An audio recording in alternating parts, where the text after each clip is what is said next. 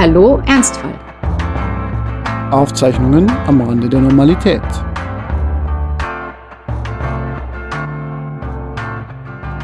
Haare.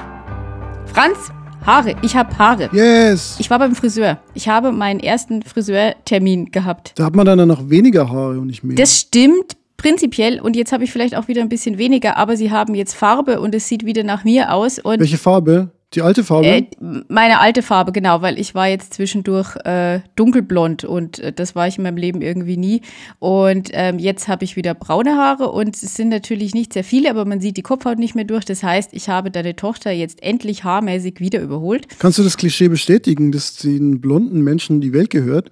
Ich bin mit diesen Fusseln nicht auf die Straße gegangen, deswegen kann ich das nicht sagen. Ich glaube, ich glaube eher nicht. Was mich aber wahrscheinlich trotzdem mit deiner Tochter haarmäßig verbindet, ich setze jetzt sehr viele Bänder und Schleifchen auf, damit man erkennt, dass ich ein Mädchen bin. Hm. Aber ich bin äh, darüber tatsächlich sehr, sehr froh und habe jetzt auch schon einige äh, Spaziergänge draußen gehabt, wo Wind durch mein Haar wehte. Und ich wusste ja gar nicht, wie schön das ist. Mein Ö ist wieder da übrigens. ist ja Ich habe jemanden gefunden, der mein Ö wieder an den Laptop macht. Und jetzt geht's nach dem, wieder. nach dem Önfall. Ja, nach dem Önfell. Judith, was ist eigentlich dein Lieblingsbuchstabe? Fragen, auf die man nicht gefasst ist, aber ich, äh, wo, ich glaube, das K. Echt? Das K ist aber auch so ein harter Buchstabe. Ja, du kennst mich doch. Aber ähm, nein, ich finde, das hat, es hat so eine schöne Form. Aber es hat so eine Ich schöne dachte, du bist so Form. ein Italien-Fan. Und es gibt es auch gar nicht in allen Sprachen, weswegen es besonders ist. Das K sieht aus wie eine Waffe. Was für eine Waffe sieht denn aus wie ein K? Eine Spitzhacke. Was? Jedenfalls, mein Buchstabe ist ein Q. Ja, das wäre das wär und meine. ich wollte mir mal ein Q tätowieren lassen. Ne? ja, du wolltest ja aber auch schon Semikolon tätowieren. Das ist tatsächlich wahr. Ich wollte mir schon sehr viele Zeichen tätowieren lassen. Zuletzt ein Q wegen der Geschwungenheit dieser tollen Schriftart. Garamond. Aber dann habe ich gemerkt, das ist irgendwie doof, weil es gibt ja auch die QA-Non-Menschen und mit denen wollte ich jetzt nicht unbedingt in Verbindung gebracht werden. Deswegen lasse ich das mit der Tätowierung. Ich bin ja in der Hinsicht auch ein bisschen ein Zauderer. Wenn ich mir mal überlege, dass ein sehr großer Anteil der Gesamtbevölkerung mittlerweile tätowiert ist. Es gibt ja mehr Tätowierte als Geimpfte. in Berlin bestimmt. Ich habe mal gelesen, dass eine unglaublich hohe Anzahl an jungen Frauen vor allem tätowiert ist. Ich glaube, das ist dann so ein Drittel oder so. Ja, das sind tatsächlich sehr, sehr viele. Also ich ja nicht, aber ich bin ja tatsächlich auch am Überlegen. Ähm, nicht, weil ich Tätowierungen so toll finde, finde ich eigentlich nicht. Ein Dackel, genau. Nein, aber ich äh, bin am Überlegen, ob auf die zahlreichen Narben, die mir jetzt diese ganze Aktion äh, genannt Krebs irgendwie verursacht hat, ob man da irgendwie. Wird das so ein Oh, Henna-Tattoo? nee, ähm, das glaube ich darf ich gar nicht, weil das irgendwie Allergien auslösen so. kann. Aber ich bin am überlegen, ob ich über die über den Port, der, den ich immer noch habe, weil ich keinen, wegen Corona noch keinen Termin bekommen habe, weil da OP-Stau ist und das ja keine relevante OP ist, sondern eine Wunsch-OP sozusagen, diesen Port zu entfernen.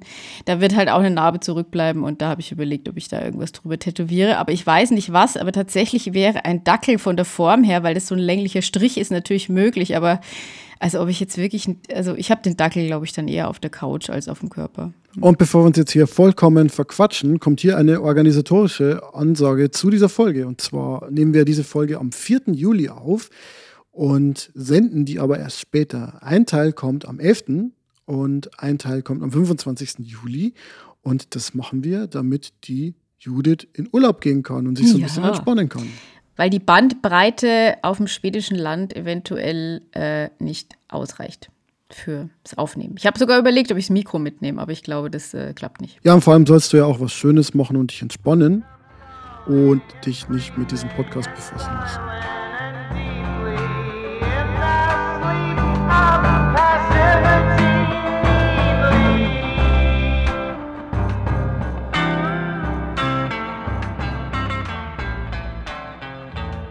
Und da wären wir beim Thema. Das Thema der heutigen Folge lautet nämlich Carpe Diem.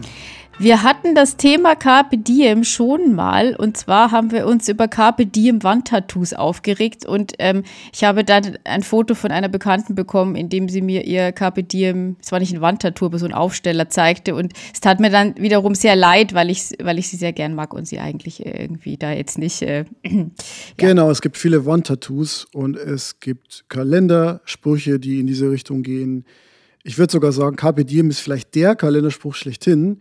Und wenn man dann mal in die Google-Bildersuche geht, dann findet man auch T-Shirts und Pullis und Buttons und Atemschutzmasken. Hö, hö, hö.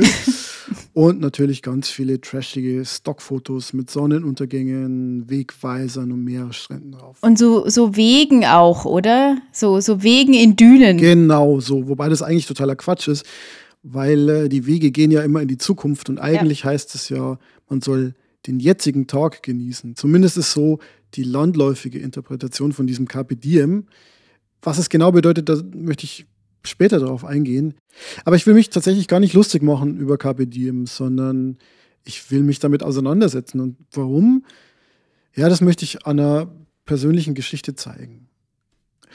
Vor genau zehn Jahren, also im Juli 2011, ist meine langjährige Freundin und zum damaligen Zeitpunkt auch Verlobte gestorben und zwar an Krebs gestorben. Und wir halten uns ja eigentlich so an die Regel, dass wir die Namen von Leuten in unserem Umfeld nicht nennen, aber in dem Fall würde ich sagen, wir können da schon eine Ausnahme machen, auch wegen Verjährung quasi, aber auch, weil die Person ja jetzt im Zentrum der Geschichte steht. Also, meine damalige Freundin hieß Maxi und wenn wir jetzt in den USA wären, dann würde man vielleicht sagen, ja, Maxi war eine Highschool-Liebe. Wir waren sehr lange zusammen, nämlich fast acht Jahre, also seit der 11. Klasse Gymnasium, bis sie dann 25 und ich 24 war. Maxi hatte Nebennierenkrebs. Das ist einer der bösartigsten Tumoren, die es überhaupt so gibt. Der ist sehr aggressiv und vor allem entdeckt man ihn in der Regel erst relativ spät. Die Nebenniere, das ist so eine Drüse, die oben an den Nieren sitzt und da werden Hormone produziert, unter anderem auch das Cortisol, das man vielleicht kennt. Mhm. Und man entdeckt so einen Nebennierenkrebs oft, und so war es auch bei Maxi, erst dann, wenn man sich fragt, ja, was ist in diesem Körper denn los? Ja, wieso wird da so viel Cortisol produziert? Äh, man stellt oft eine Gewichtszunahme fest, die Leute bekommen so ein Mondgesicht, so ein rundes, hoher Blutdruck, hohes Stressniveau im Allgemeinen. Und um das einzuordnen, Judith, sag doch nochmal, wie viele Leute haben denn so Brustkrebs in Deutschland, so, so prozentual? Ja, also es ist jede achte Frau weltweit. In Deutschland liegt der Schnitt wahrscheinlich wegen der sehr starken Früherkennung ein bisschen höher. Da sind wir so bei jeder neunten inzwischen. Ähm, die Zahlen werden aber tatsächlich immer mehr und in Prozente umrechnen. Ähm, ich habe ein humanistisches Abitur, das kann ich jetzt nicht. Das bayerische Bildungssystem hat bei dir völlig versagt. Völlig, völlig versagt. Wahrscheinlich fragt man sich jetzt, wie kann ein Mensch in deinem Alter äh, schon so viele Krebsgeschichten in seinem Umfeld haben? Und tatsächlich war das auch einer der Gründe, würde ich sagen, warum es diesen Podcast überhaupt gibt, weil dieses Thema ähm, absurderweise in, in, in deinem Leben so präsent ist. Ja, es gab tatsächlich jetzt mehrere Geschichten. Es gab die Geschichte von Maxi, es gab die Geschichte von meinem Vater, der ja sehr lange mit Prostatakrebs zu tun hatte äh, und dann letztlich daran gestorben ist. Und dann hast du dich, also reist jetzt auch noch in mein Leben zu und kommen. Dann kam ich an. Mit einer Krebsgeschichte. Aber tatsächlich ist es so, dass äh, ich das Gefühl hatte, ich möchte mal darüber reden. Nur haben wir das anfänglich in unserem Podcast noch nicht so auf Maxi bezogen und auf diese Geschichte, weil die schon sehr lang zurückliegt und vor allem, weil ich diese Geschichten jetzt nicht so zusammenbringen möchte. Denn das ist eine Geschichte mit einer sehr spezifischen Krebsart, die leider nicht gut ausgegangen ist. Und ähm, ich finde es auch immer nicht gut, wenn man dann sozusagen immer aus seinem eigenen Erfahrungsschatz berichtet und sagt, ja, bei mir war es so und so, beziehungsweise bei meiner Freundin war es so und so. Denn das sind unterschiedliche Stories. Mhm. Aber natürlich hat mich das geprägt und natürlich ist es ein Grund, warum wir diesen Podcast machen, nämlich dass ich das Bedürfnis habe, jetzt mal darüber zu reden nach diesen ganzen Geschichten und auch das Gefühl habe, dass ich was beizutragen habe und Dinge einschätzen kann, auch wenn ich selbst diese Krankheit noch nicht hatte. Und um auf das Thema von vorhin zurückzukommen mit der Häufigkeit. Also du sagst, dass der Brustkrebs doch sehr häufig vorkommt beim Menschen. In Deutschland haben eine bis zwei Personen von einer Million Personen den Nebennierenkrebs. Das ist ein sehr, sehr, sehr, sehr seltener Krebs, muss man wirklich sagen. Und dann gibt es auch noch eine Häufung bei 50, 60-Jährigen, also bei älteren Leuten. Das heißt, dass eine junge Frau diesen Krebs bekommt. Das kommt praktisch nicht vor. Mhm. Ja, das ist eine Anomalie. Und natürlich ist es halt jetzt trotzdem vorgekommen, ja, obwohl da keine erbliche Vorbelastung da war, keine jetzt irgendwie risikoreichen Verhaltensweisen wie Rauchen oder so, gar nichts. Also es war wirklich wie im Cartoon so dieser Amboss, der von oben kommt, der so aus den Wolken fällt und man fragt sich so, wieso kommt der Amboss jetzt und keiner kann es dir beantworten. Man denkt sich einfach immer so, es kann doch nicht sein. Bei Maxi ist zwischen Diagnose und Tod genau ein Jahr vergangen. Ja, und in diesem Jahr hatten wir halt das volle Programm. Also OP, und zwar eine sehr intensive, wo halt mehrere Organe entfernt wurden, Bestrahlung, dann wieder Hoffnung, Chemo. Die Hoffnung ist immer noch da, aber flaut gewissermaßen ab oder ist eine verzweifeltere Hoffnung. Aber natürlich klammert man sich ja an jeden Strohhalm. Mhm. Und es gab dann halt schon die Studien, die dann gezeigt haben, ja, die Chance, dass sie das überleben wird, ist vielleicht schon unter 50 Prozent. Gut, aber unter 50 Prozent ist halt trotzdem nicht null, ne? Also, ja, ja klar. Ja. Ja. So, warum erzähle ich das? Wir waren ja Mitte 20 damals und haben gemeinsam studiert, also Maxi Altphilologie und Germanistik und ich Philosophie. Ich habe mich ja schon immer als nicht unbedingt unambitionierten Menschen gesehen, aber bei Maxi war das nochmal ganz anders. Die war halt wirklich in jeder Hinsicht nochmal ein Tick krasser. Hat sich sehr über ihr Fach definiert, war wahnsinnig begabt, äh, hatte sehr gute Noten, war in der Studienstiftung, Riesentalent. Und dann war sie aber an so einem piefigen Lehrstuhl mit einem komischen Professor, der sie nicht wirklich gefördert hat. Und ja, das hat sie halt unzufrieden gemacht. Mhm. Und je unzufriedener sie wurde, desto mehr hat sie sich in so Zukunftsgedanken, ja, ich würde mal sagen, hineingeträumt. Und um das mal einzuordnen, die hatte halt schon im vierten Semester, also noch im Grundstudium, ein Also sehr, sehr früh. Also da kam ein anderer ja. Professor, der meinte, ja, ich bin total überzeugt von Ihnen, wenn Sie fertig sind in fünf, sechs Semestern, dann gehen Sie in die Stadt, in der ich jetzt einen Lehrstuhl habe und promovieren bei mir. Ja, und das war natürlich alles noch sehr weit weg. Und jetzt kommt der springende Punkt. Wir hatten halt oft Diskussionen von der Art, ja, mein Leben ist sinnlos, wenn ich nicht in drei, vier, fünf Jahren das und das erreiche und das und das erlebe und an den und den Punkt komme. Und einerseits konnte ich das gut verstehen, dass man, wenn man halt jetzt so im, im Jetzt, im Hier und Jetzt unglücklich ist, sehr weit in eine, ja, wahrscheinlich bessere Zukunft schaut. Andererseits war ich auch immer ein wenig skeptisch, weil ich mir dachte, boah, das ist halt schon echt ein Risiko, alles auf diese eine Zukunft, auf dieses eine Zukunftsszenario zu setzen.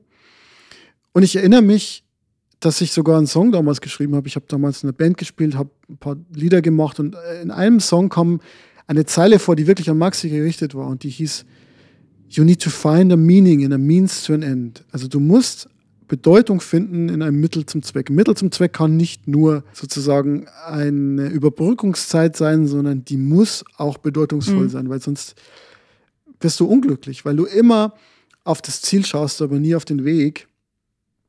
Und die Frage ist natürlich dann auch echt so, ja, was wäre denn, wenn man morgen stürbe oder bald stürbe? Ja, und die bittere Ironie ist, dass es bei Maxi wirklich eingetreten ist. Der talentierteste Mensch den ich je kennengelernt habe, ist einfach so äh, grundlos gestorben. Und seither beschäftigt mich diese Frage, wie sehr man im Jetzt leben soll. Das ist ja nicht so trivial, weil einerseits hatte Maxi ja total recht, wenn sie damals gesagt hat, ja, jemand wie sie, der wird vielleicht erst in ein paar Jahren wirklich ihre ganzen Ideen umsetzen können mhm. und sich im Hier und Jetzt vielleicht erstmal so durchschlagen müssen. Aber andererseits sollte man sich vielleicht vom Hier und Jetzt auch nicht so deprimieren lassen.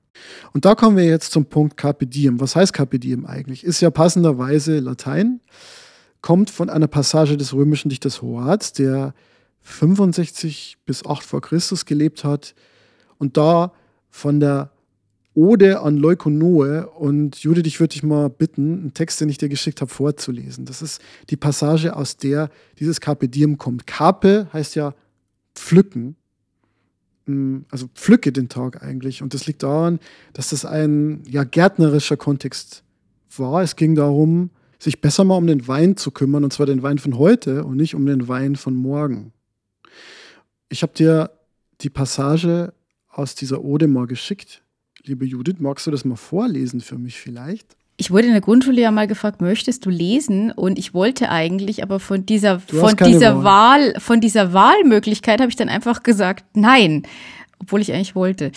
Dann musste ich auch nicht, aber ähm, äh, ich, ich fand es toll Judith, und fühlte mich mächtig.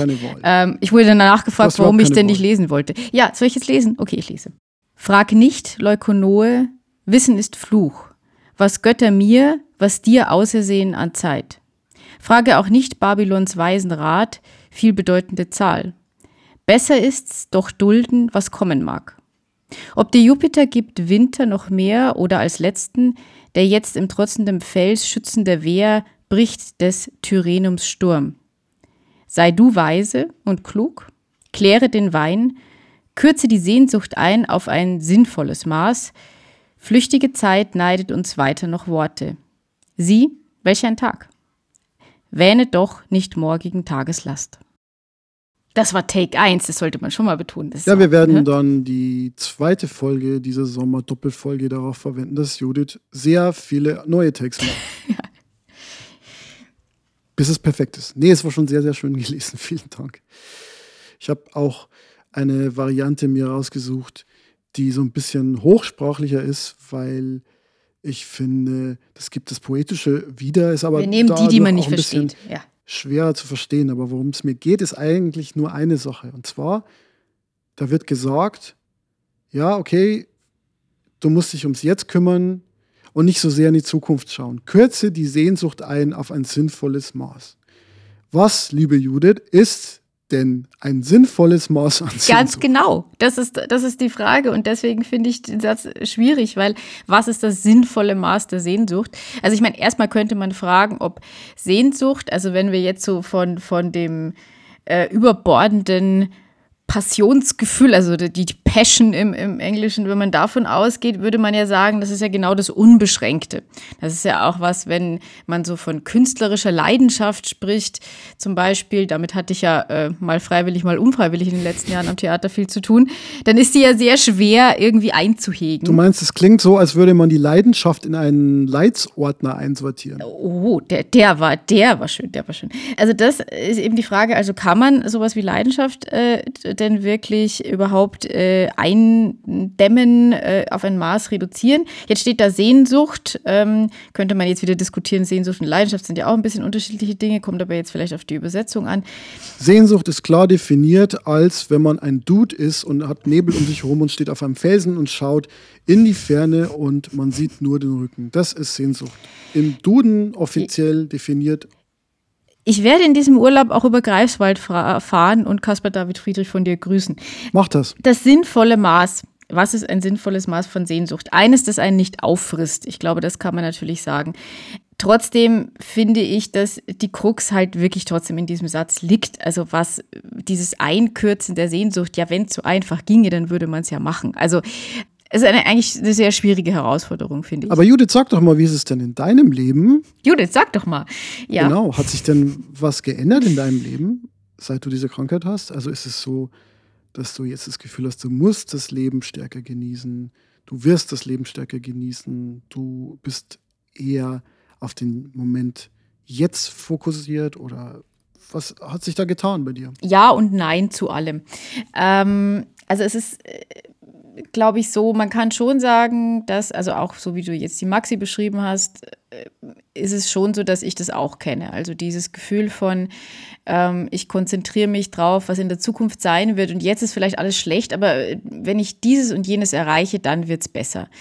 Das war bei mir auch sowas, was sich erstmal auch bestätigt hat, weil ich fand meine Schulzeit nicht sehr schön und äh, ich meine, Pubertät haben, finden wir alle nicht so, so super, glaube ich, aber ich muss sagen, dass ich mich in der Schule nicht wohl gefühlt habe und äh, mich sehr auf das Studium gefreut habe und sehr auf die Zeit an der Uni und immer gesagt habe, wenn ich da dann bin, wird alles besser. Und ich muss auch sagen, das war auch so. Also ich habe mich dort mit den Themen beschäftigen können, mit denen ich wollte. Ich musste keine Physik und keinen Sportunterricht mehr haben und ähm, äh, konnte mir auch die Leute, mit denen ich meine Zeit verbringe, ein bisschen besser aussuchen. Von daher ähm, habe ich das wirklich äh, genossen.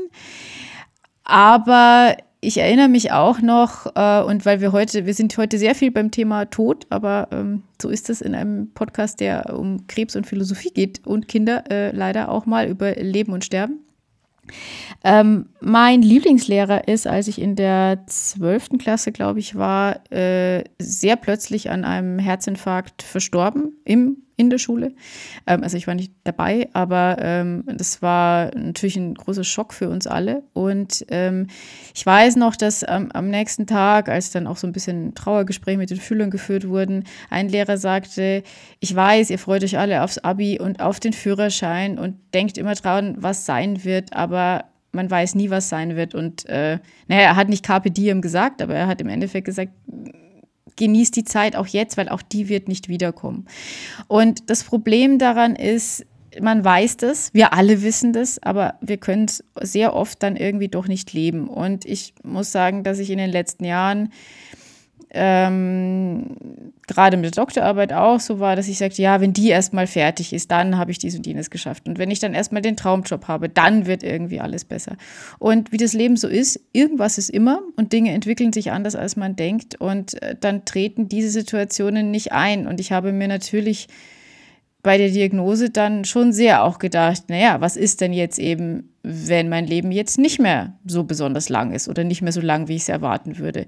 Sollte ich dann nicht ähm, die Zeit in einer anderen Art und Weise nutzen? Und ähm, das ist eine der Fragen, die mich gerade jetzt in dieser Phase der Therapie, wo sie kurz vor dem Ende steht, ähm, ja, also vielleicht sogar noch mehr als während der Chemotherapie oder so, wo ich einfach mit ähm, mir noch mehr Schmerzen und Probleme einfach zu kämpfen hatte und äh, in einer negativen Weise sehr aufs Hier und Jetzt bezogen war.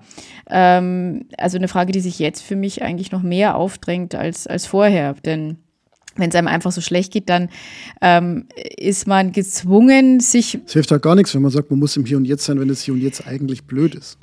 Ja, aber gleichzeitig ist man da sehr im Hier und Jetzt, weil man, weil man gar nicht mehr die Kraft hat, über was anderes nachzudenken. Also ähm, so wenig über die Zukunft nachgedacht, wie während manchen Tagen an der Chemo, glaube ich, habe ich selten, weil mir ging es einfach so schlecht für alles. Also von daher, da war ich sehr im Hier und Jetzt, aber es war nicht gut. Und jetzt beginnt langsam so wieder, dass ich darüber nachdenke, ja, wie sieht denn die Zukunft aus und was was wünsche ich mir denn vom Leben? Und ähm, diese Antworten, die ich vielleicht nie wirklich hatte, die sind jetzt aber noch mehr erschüttert. Und zwar genau wegen dieser Frage, wegen diesem, ja, Carpe Diem heißt jetzt was? Heißt das, ich bin sehr erfolgreich? Heißt das, ich habe sehr viel Freizeit? Heißt das, ähm, mir geht's gut? Was heißt mir geht's gut? Also diese, diese Fragen, glaube ich, stellen sich nach so einer nach so einer langen Zeit der Therapie, zumindest mir, noch mehr als vorher. Ja, und wie bei vielen philosophischen Fragen ist es auch hier so, dass es keine perfekte Antwort gibt. Man weiß nicht ganz genau, wo die Balance ist zwischen im Hier und Jetzt sein und nach morgen oder nach übermorgen schielen oder vielleicht sogar noch in zehn Jahren. Aber ich kann aus meiner eigenen Erfahrung berichten, es gab sicherlich Phasen, die konnte ich einfach nicht genießen und da wüsste ich auch gar nicht, wie ich die hätte genießen sollen. Zum Beispiel die Phase in den späten 20ern, wo es irgendwie darum ging, Geld ranzuschaffen für die Promotion, sprich Stipendien zu finden, äh, wo es darum ging, Praktika zu machen, Volontariat, wo ich dauernd in irgendwelchen unterschiedlichen Städten war, immer zur Zwischenmiete, zwischendurch nochmal bei Hotel Mama wieder ein paar Monate zugebracht. Das war nicht einfach. Das war sehr ungesettelt, um es mal so zu sagen. Und es war ja damals nicht klar, dass das alles klappen würde. Äh, gerade die Promotion, mein Vater, meine Mutter sind ja beides äh, Leute, die jetzt keine akademischen Abschlüsse haben und auch kein Abitur und die das nicht so ganz vielleicht nachvollziehen konnten, dass es sinnvoll ist, eine Promotion zu machen und dann dafür zu kämpfen, ohne wirklich zu wissen, dass es wirklich ein sinnvoller Entschluss ist, das war schon zäh. Und da ging es irgendwie letztlich darum, ja, einfach zu überleben. Äh, und natürlich kann man dann im Nachhinein sagen, ja, das hätte ich vielleicht mehr genießen sollen, aber in dem Moment ist es sehr, sehr schwer. Andererseits muss ich sagen, jetzt versuche ich so eine Balance hinzukriegen und es geht schon ganz gut. Also nämlich die Balance, dass du einerseits ein Baby hast, das dich ja zwingt, sozusagen im aktuellen Moment zu sein und Dinge zu erleben, ob das jetzt das erste Zähnchen ist oder Krabbeln oder äh, das erste Mal in einem See oder das erste Mal ein Brei essen. das kannst du nicht verschieben, also musst du im Hier und Jetzt sein. Zugleich hilft es mir halt schon, wenn ich auch so mittelfristig mir so Pläne mache, um, ja, ich sage jetzt mal, nicht alles über den Haufen zu schmeißen, aber Dinge zu variieren. Vielleicht mal an einem anderen Ort wohnen oder zumindest in einer anderen Wohnsituation wohnen. Jobwechsel kommt jetzt für mich zum Beispiel nicht in Frage momentan, aber auch da vielleicht mal Sachen anders zu machen. Ja, ähm, im mhm. Privatbereich Sachen anders zu machen. Das ist, glaube ich, schon wichtig. Ähm, das ist aber nicht so das große Ziel, würde ich sagen, sondern eher so die Idee, dass man kontinuierlich so ein bisschen Bewegung drin hat, weil sonst äh, ja, fährt man sich fest. Ich glaube sogar, dass dieses mit dem Endziel äh, eins der Hauptprobleme ist, weil äh, was macht man denn dann, wenn man es erreicht hat? Oder wenn klar wird, dass man es definitiv nicht erreicht. Also ich glaube, es ist schon, äh, ist jetzt auch so eine banale Aussage, es ist schon relevant, Ziele zu haben. Und ich glaube, man, also gerade bei der Doktorarbeit, das haben wir auch beide gemerkt, das muss man auch durchleiden. Und ähm, da ist es natürlich auch so, dass man zu einem zu einem Punkt kommen muss, wo man sagt, naja, aber jetzt geht es eben nur noch darum, dieses Ding irgendwie fertig zu kriegen. Wenn man da irgendwie nur sagt, naja, wenn ich es heute nicht mache, mache ich es morgen, dann wird man nie fertig. Also von daher ist es ja nicht so, dass es eine per se eine ganz schlechte Eigenschaft ist. Aber diese, die, diese Frage dieses einen großen Ziels ähm, ist eine, die jetzt in meinem Leben ja auch, auch sehr präsent ist, weil ich immer dieses große Ziel gesucht habe, ohne so genau zu wissen, was es ist. Und ich glaube, durch die Krankheit jetzt schon zu sehen, dass diese ewige Suche nach dem einen großen Glück vielleicht einfach nicht der Weg ist, der funktionieren wird. Es braucht dieses kleine Glück auf dem Weg irgendwie, weil mehr gibt es nicht. Und wenn wir jetzt noch sagen, der Weg ist das Ziel, dann haben wir endlich jedes Klischee in diesem äh, Podcast äh, erfüllt. Immer wieder gerne. Aber äh, was ich halt trotzdem äh, sagen würde, ist, dass es gerade mit, mit solchen Krankheitsgeschichten halt die Problematik ist, ähm, also jemand, der Krebs hat, zu sagen, äh, genießt das Leben, wurde mir auch gesagt. sitzt du dann aber trotzdem da und denkst dir so, also an manchen Tagen geht's auch, wenn es dir mal okay geht, dann äh, machst du was Schönes und hast Spaß und ist alles gut. Und vielleicht kann ich das jetzt sogar ein bisschen besser, als ich das früher mal konnte. Aber es ist, ist dennoch so, dass man sich dann denkt, naja, aber wie stellst du dir das vor? Es ist doch, äh, ich bin doch in einer Situation, die darauf nicht ausgelegt ist. Ja, und ich finde es auch völlig okay, wenn der Weg manchmal nicht das Ziel ist, sondern einfach der Weg ist und man manche Situationen einfach überdauern muss.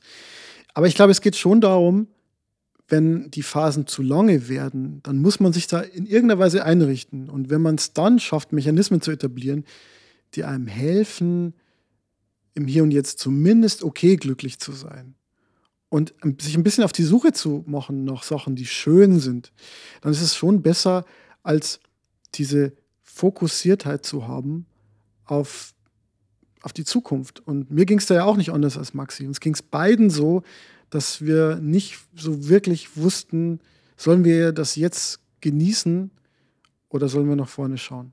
Ich bin jetzt weit davon entfernt zu sagen, ja, das ist, sie hat das gespürt über Jahre hinweg, aber äh, irgendwie könnte man jetzt aus der Rückschau natürlich auch irgendwie sagen, naja, aber sie hatte diesen extremen Druck, dass Dinge eben jetzt und schnell passieren müssen. Damit hatte sie ja nicht Unrecht. Vielleicht hätte sie sogar noch noch extremer in diese Richtung sein können müssen, wie auch immer. Also vielleicht hätte sie die Uni wechseln und, und was weiß ich, alles Mögliche noch machen, weil sie es dann eben nicht mehr hatte. Aber das ist natürlich was, was man aus der Rückschau nur sieht. Ja, du hast völlig recht. Das ist dann tatsächlich die Kehrseite. Also wenn man weiß, wohin man will, sollte man sich vielleicht auch nicht zu lange damit beschäftigen, irgendwelche anderen Sachen zu tun.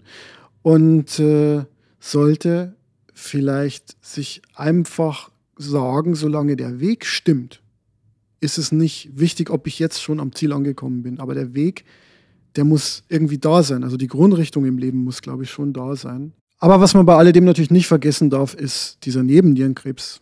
Um mal ganz konkret zu sein, der war auch einfach nicht geplant und es ist auch nicht realistisch und äh, vernünftig, davon auszugehen, dass so etwas Schlimmes passiert, weil es eben so unwahrscheinlich ist. Das ist so ein bisschen die Krux an der Geschichte. Klar, also jetzt diesen Nebennierenkrebs zu kriegen, das war natürlich super unwahrscheinlich. Gerade dir als äh, äh, Bewohner des Bayerischen Waldes muss ich aber nicht sagen, wie viele Autounfälle es gibt. Ähm, es gibt ja nicht nur Krankheiten und ähm, dieses, man wird jung aus dem Leben gerissen. Ähm, klar, man kann damit nicht, man kann damit nicht arbeiten, indem man das irgendwie von vornherein annimmt, aber äh, es passiert. Und da sind wir wieder bei den Ernstfällen des Lebens, die uns heimsuchen und um die dreht sich ja auch dieser Podcast. Bevor wir aber noch dramatischer werden, würde ich sagen, wir hier, die wir jetzt aufnehmen, machen mal eine kleine Pause, trinken einen Kaffee und machen dann weiter mit der Aufnahme des zweiten Teils dieser Sommerfolge. Für euch, die ihr jetzt zuhört, tschüss erstmal. Es gibt die nächste Folge am 25. Juli. Das ist dann der zweite Teil dieser Aufnahme. Bis dahin habt eine gute Zeit und bis dann. Ciao. Tschüss.